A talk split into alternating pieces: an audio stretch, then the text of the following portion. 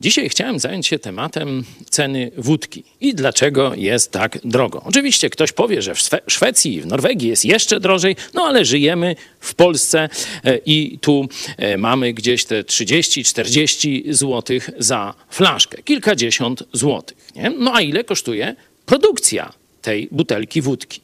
No okazuje się, że kilka złotych. Czyli państwo 5-10 razy tyle zabiera w przeróżnych podatkach. Nie? Czyli dlaczego wódka jest droga? No dlatego, że państwo ma monopol na jej produkcję. Czyli jak jest monopol, to ceny będą bardzo drogie, a jakość coraz bardziej kiepska. No dlaczego? Dlatego też wielu domorosłych chemików, fizyków, no wiecie co robi i że tak powiem jakoś Polacy sobie radzą. A teraz wnioski duchowe.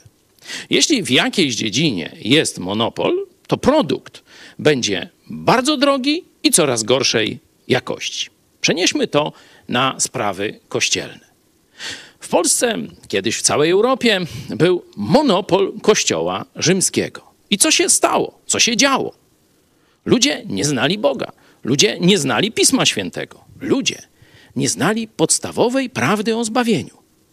Bo zbawienie ludziom oferowane jest przez Boga za darmo, bo Jezus Chrystus, Bóg Syn, zapłacił na krzyżu Golgoty za bilet do nieba dla każdego z nas. I teraz żyjący Jezus Chrystus chce Tobie za darmo ofiarować to zbawienie. Kościół ma tylko głosić tę prawdę. Ale Kościół mówi, ale my mamy monopol.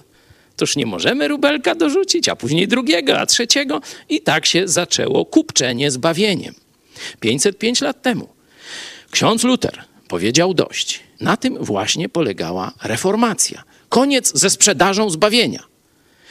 Jezus Chrystus w swoich czasach tak karcił faryzeuszów. Biada wam uczeni w piśmie i faryzeusze, obłudnicy, że zamykacie królestwo niebios przed ludźmi, albowiem sami nie wchodzicie, ani nie pozwalacie wejść tym, którzy wchodzą. To jest monopol w religii.